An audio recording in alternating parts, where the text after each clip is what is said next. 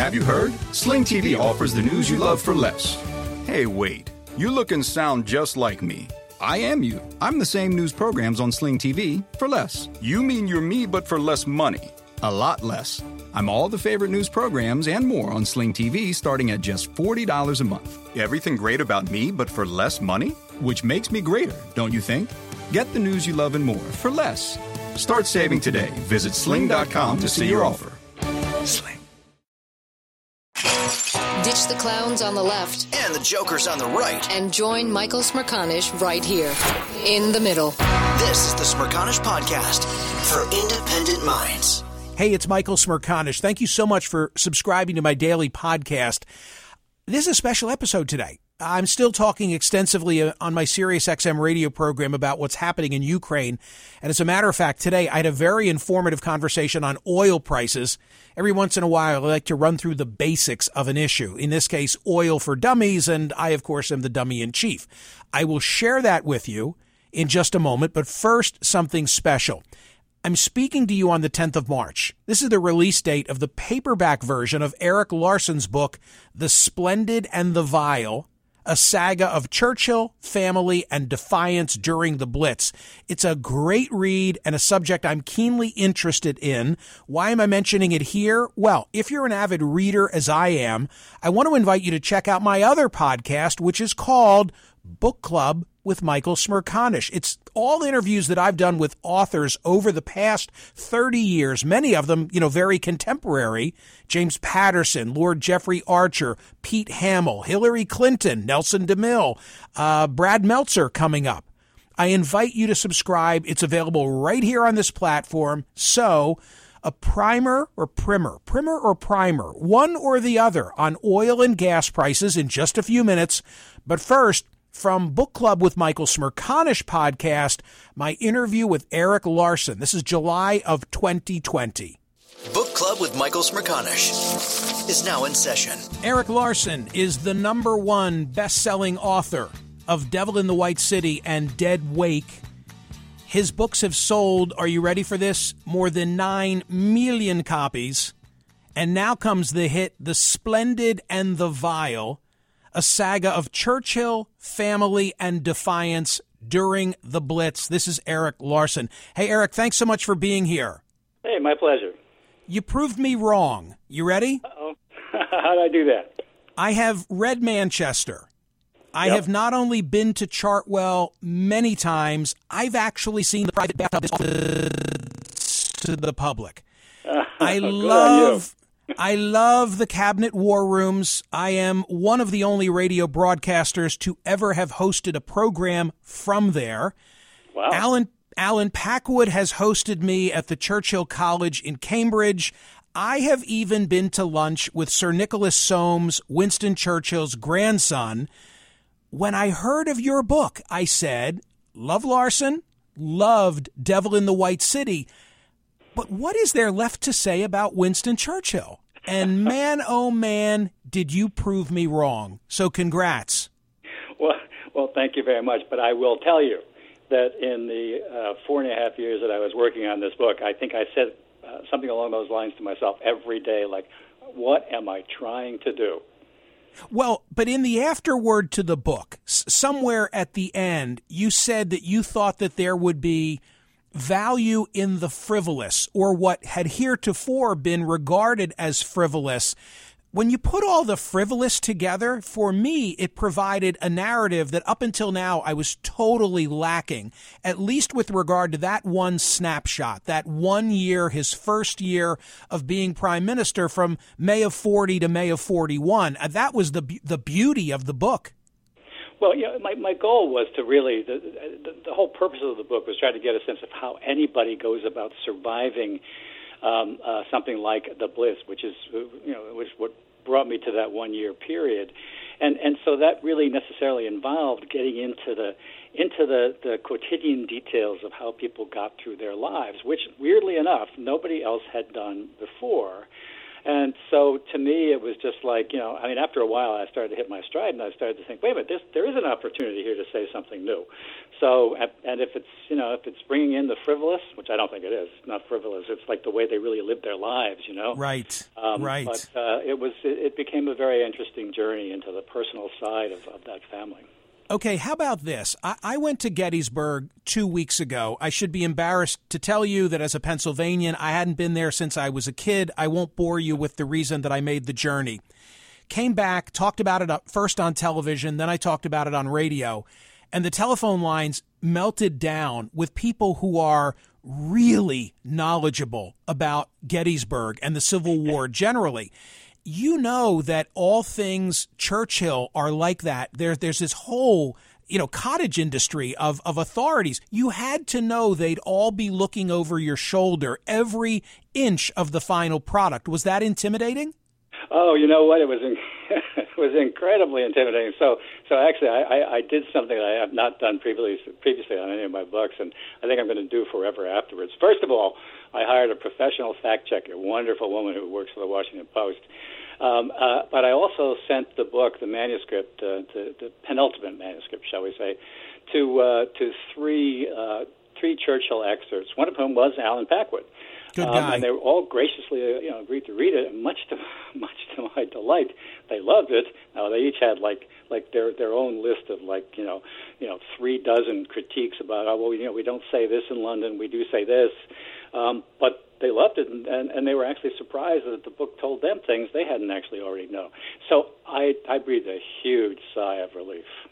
Okay, so I've buried the lead. This is Erik Larson, best known, I would say, for historical nonfiction. The new book, The Splendid and the Vile, is a look at one year, a critical year, the first year of, of Winston Churchill's uh, prime uh, prime ministry, I guess I should say, May of 40 through May of 1941. How much knowledge of Churchill did you have going into the project? Uh, first of all, one of the one of the little tweaks that my British readers gave me was that it's not called a prime ministry; it's called a premiership. Who knows? But, but, but anyway, you know, what, what I knew going into this was actually not much. I mean, I had read some, you know, one Churchill biography. I'd read the Manchester thing, um, I, and I have to emphasize that I, I came to this book not because of Churchill the original goal was simply to get a grasp on how people did survive the German air campaign of 1940-41 in London in light of a sort of an epiphany I had when I moved to Manhattan and just realized how 9/11 was so different for people here than than you know anywhere else in the country. So I set out uh, initially just to find a typical London family to write about, and then I thought, well, why not write about the quintessential London family, which is the Churchill family and their his his advisors and so forth. And that's when I plunged into, you know, the Churchill literature, and then that's when I started asking myself, what what am I doing? But you know, I, I made a strategic decision very early on that I was going to read as much as I could to get a really good sense of the Churchillian landscape, you know, the high points and low points and so forth. And then using my lens, like how did they do it? How did they survive this on a daily basis? I was going to plunge into the archives, which is where I feel most comfortable. And that's where all the good stuff is. Did you know of the existence of the so called mass observation diaries before you undertook this project? I am ashamed to say no. You know, I plunged in. I plunged in. I, I mean, you know, like honestly, like. Well, well tell everybody what they are. Yeah, I will. I will. But I, you know, I, I came across this actually. I mean, early on, as soon as I started reading about the the Churchillian landscape, I came across this outfit, Mass Observation. Mass Observation was a social research organization, non-governmental, that was founded before the war, before anybody knew there was a war coming. Um, the goal being to, to try to get a sense of what ordinary British life was like. And so they recruited you know, literally hundreds of diarists to do daily diaries and submit them for, for, for essentially for processing. So along comes the war, and, and many of these diarists continued to keep their diaries. And so what you thus have is this invaluable sense of the day-to-day stress and trauma and heroics of that of that whole period. It was a, an incredible and is an incredible resource. Right. So what it allowed you to do was not only to rely on on the rich record of what was going on at 10 Downing or at Chequers to a, a, lesser extent at Chartwell during that year and tell the story of the Churchill family, but you really were able to tell us what life was like for the ordinary Londoner. Yes, yes. I mean, the minutiae. Yeah, I mean, I, I, I am transfixed by some of the little details of, of that period. One character, for example, speaking of mass observation, one of my favorite characters is a young woman named Olivia Cockett, and she was uh, she was actually having an affair. She, she was a Scotland Yard clerk. She was having an affair with a married man, and and and her her diary, which she kept throughout 1940-41 the critical period, her, her diary really sketches what I think is the it, it, it is is the essential arc of how Londoners got through this thing. She began, you know, with the first deliberate bombing of London on September 7, 1940. She was terrified, terrified like everybody else in London. Um, her terror persisted for a while, and then one day, one day, she put out an incendiary bomb that had landed outside her home. Incendiary bombs were what the Germans dropped first during a raid to light their targets so that other bombers um, following would know where to bomb. Um, and so she, she, as people were instructed to do, she put out this incendiary bomb by herself. And she was so thrilled, so elated to at last, you know, at last she was able to do something in this war. And suddenly her fear went away. Her fear went away. Um, and she became, you know, progressively more heroic. Um, her boyfriend, unfortunately, became more and more cowardly, which really annoyed her.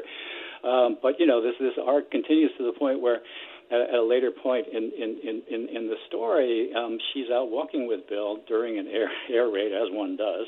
Um, two bombs. Uh, they hear two bombs falling. The characteristic scream of these two German high explosive bombs. Um, Bill, her her lover, shouts, "Get down!" And, and her response is, "Not in my new coat, I'm not."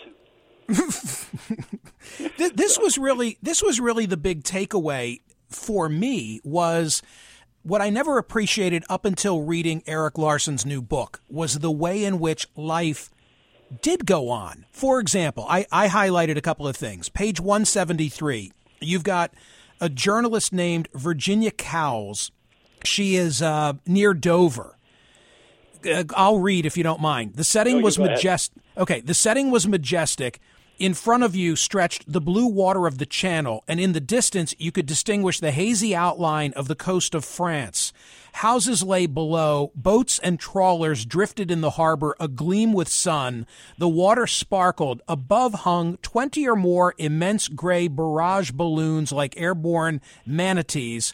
Meanwhile, high above, pilots fought to the death. Quote, You lay in the tall grass with the wind blowing gently across you and watched the hundreds of silver planes swarming through the heavens like clouds of gnats people were able to lead their lives, and yet above them, or frankly in front of them, the war was abounding. Absolutely, absolutely. You know, I mean, it was not unusual, for example, to, somebody would be driving down a country road, and there would be an RAF pirate, a pirate, pirate pilot, an RAF pilot uh, trying to hitch a ride back to his base. I mean, you know, um, this was it was it was it was a situation where you know, as as Germany you know, intensified this air campaign, um, it really was a battle that was fought in the skies over over London, over over the British countryside. You know, you'd be pruning your roses, and you would see, a, a, you know, death in the air. So, and and I, I really wanted to try to capture that sense as well. Well, was it was it not exhilarating for these folks? Well, depends on which folks. Um, for their parents, parents of those pilots, I wouldn't say so. But but um, yeah, I mean, it, it was exhilarating. It was exhilarating to watch this, um, and in fact, sometimes too exhilarating. There was an there was an episode where there was a, a an air battle. Uh, that took place uh, over the channel in, in view of a BBC radio car that had been sent out to, to try to observe uh, a raid and to comment on it. And, and, and the commentator was so enthusiastic, got so into it, treating it almost as if it were a soccer match that the next day, according to Home Intelligence reports, which is another incredible archive of material, according to Home Intelligence reports, people you know, the, the citizens of, of, of, of, England, of London, were appalled at the enthusiasm. At that, at, you know, this, this is this is life and death. How dare you do this as if it were a soccer match? However, another half of the group of listeners, you know, polled by this Home Intelligence, loved it. They thought this was fantastic. It was completely elating. This is Erik Larson. The book is The Splendid and the Vile. Again, he focuses on the first year, I'll say, premiership of Winston Churchill. That one year happened to involve some of the better known oratory of the Prime Minister, including this, which I think was June 4. We shall go on to the end. We shall fight in France. We shall fight on the seas and oceans. We shall fight with growing confidence and growing strength in the air. We shall defend our island whatever the cost may be. We shall fight on the beaches. We shall fight on the landing grounds. We shall fight in the fields and in the streets. We shall fight in the hills. We shall never surrender. Erik, what and surprised if- me from, from your book is that, quote, the speech had done little to fortify the public. In other words, some of the speeches that historically we look back on and we say, my God, what a wordsmith, what a delivery. At the time, some of them were not interpreted as such. Well, well, some at the time were perceived as just being what they were, which is which is speeches. Uh, you know, I mean, Churchill was Churchill was known to be an incredibly articulate uh, speaker, and but you know, one one thing that I, I think is very important to note, you know, the the the uh, that, the, the speech that you just uh, played a recording of was the Dunkirk speech. Um, and and beyond the, the, the, the rhetoric that we remember, and you know, I'm not taking anything away from those lines; they were fantastic, especially in retrospect. But uh, yeah, the thing that I, I, I came to appreciate in the course of reading many of many of these uh, speeches, and I, I would argue that the Churchill we know is the Churchill who emerged in 1940-41. But the thing about these speeches that, that I found particularly striking was their structure. Um, what is noteworthy about Churchill is that um, he didn't try to snow the public. He didn't try to give them happy news or tell them a false story. Um, he understood on an instinctive level that when people are being bombed at night, or you know when their when their their sons are are holed up at Dunkirk, that uh, you know they they know what the ground truth is. So his his approach was to give a sober accounting of of of whatever was happening at the moment. He did this consistently through through a, through a number of his speeches during that year. Give a sober account, sometimes so sober that uh, so terrifying that Home Intelligence reported the next day that that people were absolutely terrified, that they felt sick after hearing hearing a speech. But he would always follow then with actual practical grounds for optimism you know, for example, pointing out the strength of the RAF, uh, uh, reminding his listeners that, by the way, uh, Britain does have a navy, you know, a very strong navy. And then would come that fabulous rhetoric that we will, you know, we will will fight on the beaches, or or never has so much been owed by so many to so few. Well, I have I have one more, if you'll indulge me. I think yeah, this yeah, was go, go. I think this was June 19. Go ahead. Let us therefore brace ourselves to our duty so bear ourselves that if the British Empire and its commonwealths last for a thousand years, men will still say, this was their finest hour. I learned from Erik Larson that some listeners thought he was drunk that night, and in truth, he had a cigar perched in his mouth the whole time. Is that it? Yes, he was being he was being a bit petulant. He had given he had delivered the speech during the day at the House of Commons with, with to great effect, and and that night he had to do a BBC speech. Um, he he was doing it grudgingly. He was he was sort of muscled into it by the Ministry of Information, and they expected him to write a new speech for for for the public audience or the BBC. But Churchill, being Churchill, had a tendency at times to be somewhat obstreperous. Churchill decided he was going to deliver that same speech, and by God, he was going to do, do it with a cigar in his mouth. And so, yeah, absolutely. The next day, people were, you know, again, Home Intelligence was picking up on this. They they they heard from uh, a number of listeners who were concerned that that, that Churchill might have dined a little bit too well that night, that he was drunk. Somebody suggested he might have some kind of a heart condition and should lie down. so, so, you know, so so it was. Uh, it was, it was, great. It was great. Okay, finally, will you indulge me and evaluate some prose from an aspiring writer?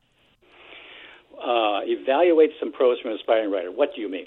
I want to read something to you and have you critique it briefly. Sure.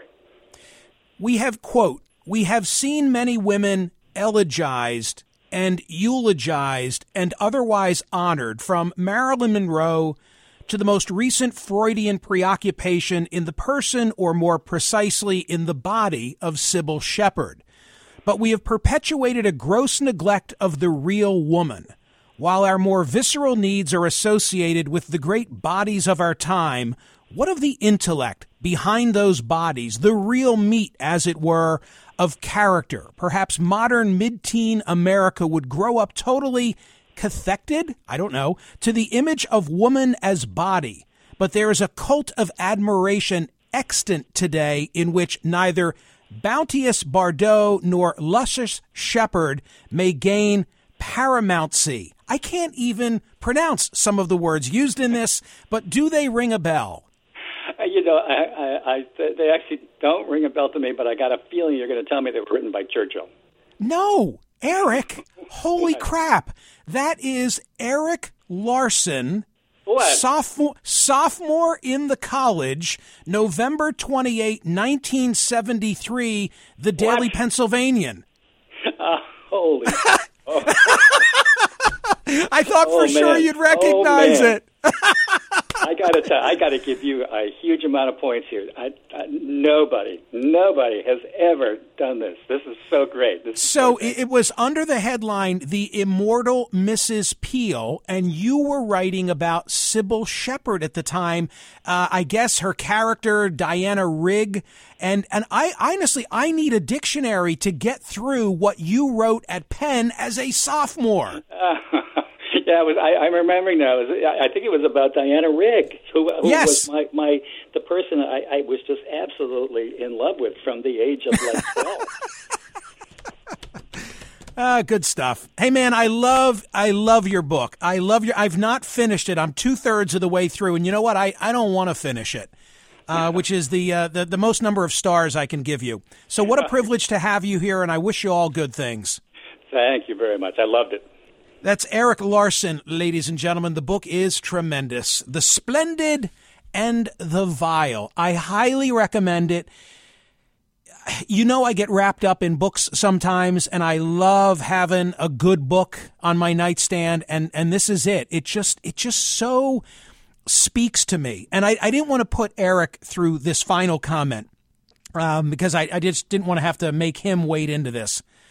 But as I read this book about Winston Churchill and what he did for the world, the idea that the statue of, of, of Churchill adjacent to Westminster is under wraps and protected from protesters, it appalls me. It appalls me. None of us is perfect, but it appalls me. The man literally saved the world. Book Club with Michael Smerconish. New episodes drop Mondays, Wednesdays, and Fridays. Download and listen to the Book Club with Michael Smerconish podcast on the SXM app, Stitcher, Pandora, Apple Podcasts, or wherever you listen to podcasts. This is the Smerconish Podcast from SiriusXM. Hey, the national sales event is on at your Toyota dealer, making now the perfect time to get a great deal on a dependable new SUV like an adventure ready RAV4. Available with all wheel drive, your new RAV4 is built for performance on any terrain, from the road to the trails, and with plenty of passenger and cargo space, plus available tech like wireless charging, you and your entire crew can stay connected. Or check out a stylish and comfortable Highlander with three spacious rows of seating for up to eight passengers and with available features like the panoramic moonroof.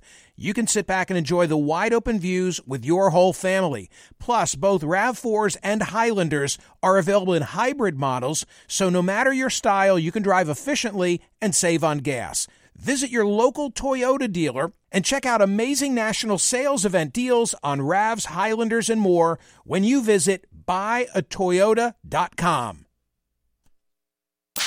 Listen to Michael live weekdays on POTUS, SiriusXM channel 124, and on the SXM app. Okay, some of you complained, and I heard you. As a matter of fact, I'm about to over deliver.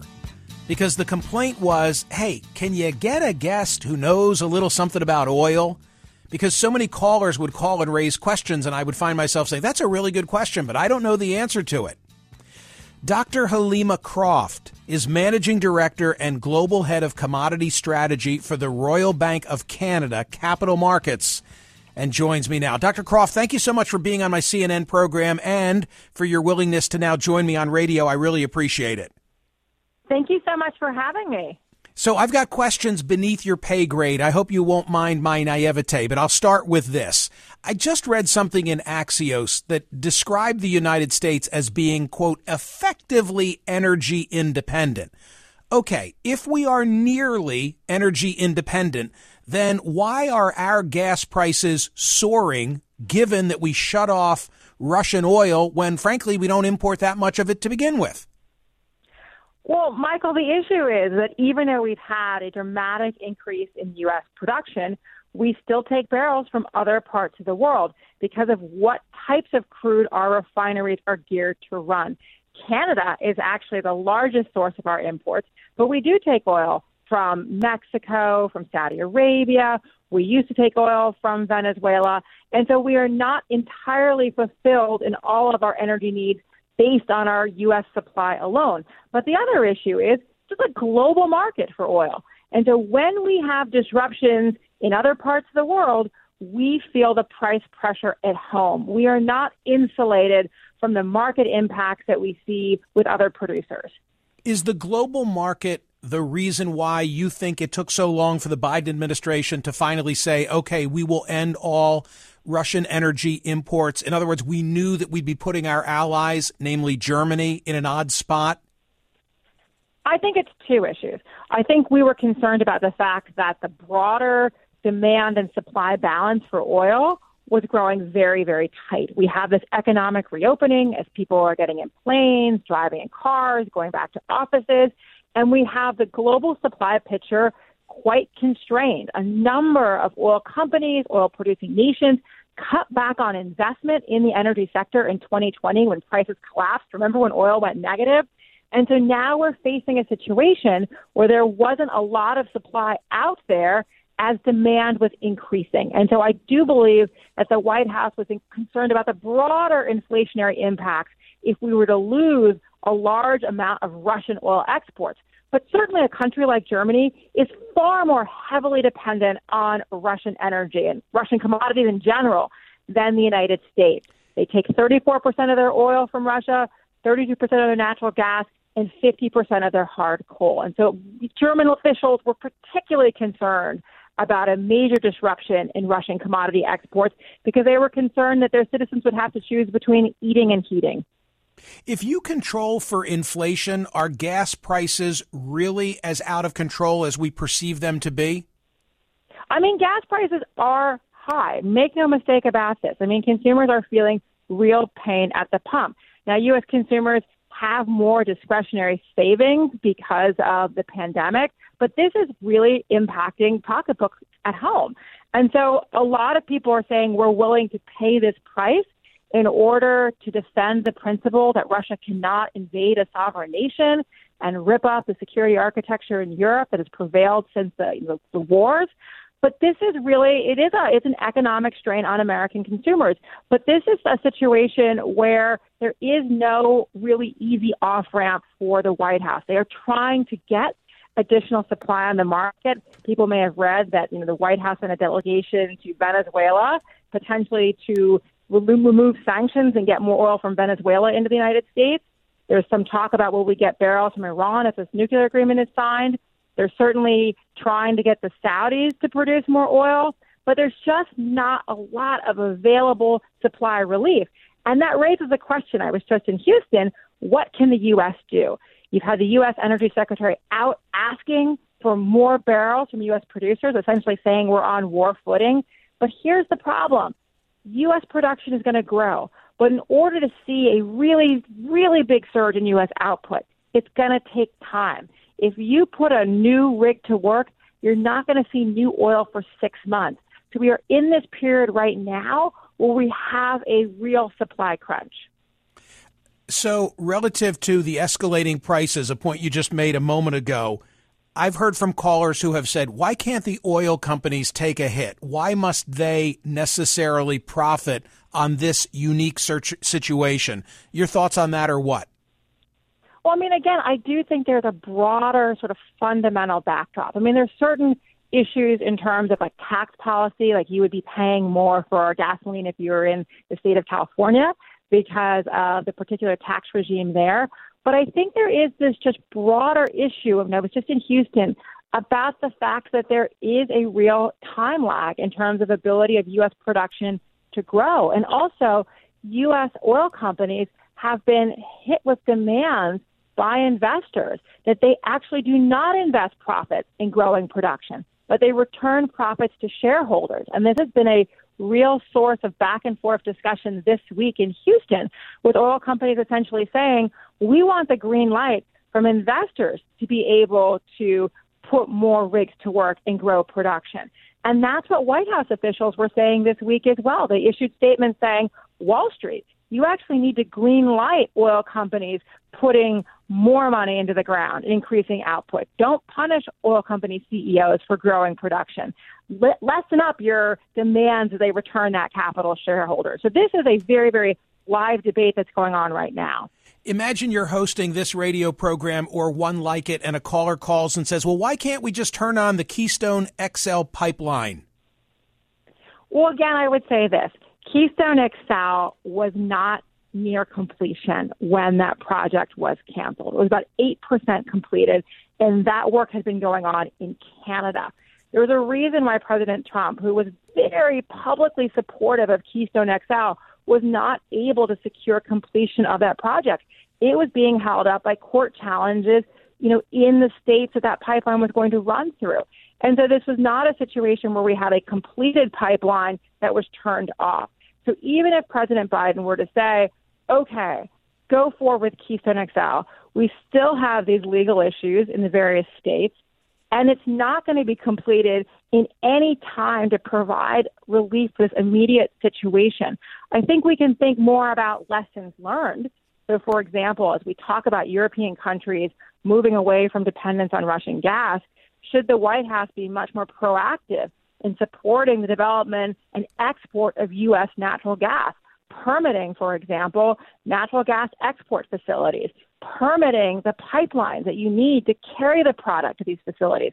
I do think there are important steps that the White House can take now to avert future crises in terms of what type of projects they're willing to support. But it comes at a moment where the U.S. has been very focused on the climate change agenda and getting to these important net zero initiatives. This is not an administration that came into office wanting to increase U.S. production, and now it's faced with these circumstances with having to make such asks of U.S. oil and gas producers. Helima Croft is managing director and global head of commodity strategy for the Royal Bank of Canada Capital Markets. Let me take you out of your, your C suite and bring you down to a granular level. I just read an interesting take in the LA Times this morning eh, trying to answer the question of why, in the same neighborhood, could there be such disparate gas prices at the pump? I'm sure you've heard that issue discussed in the past. Any thoughts on it? No, again, I think there are issues. Again, I think, you know, California is such an interesting case. I was just there in terms of what we're seeing in terms of much higher prices there than national averages. So I think the California case is really unique in terms of like state policy.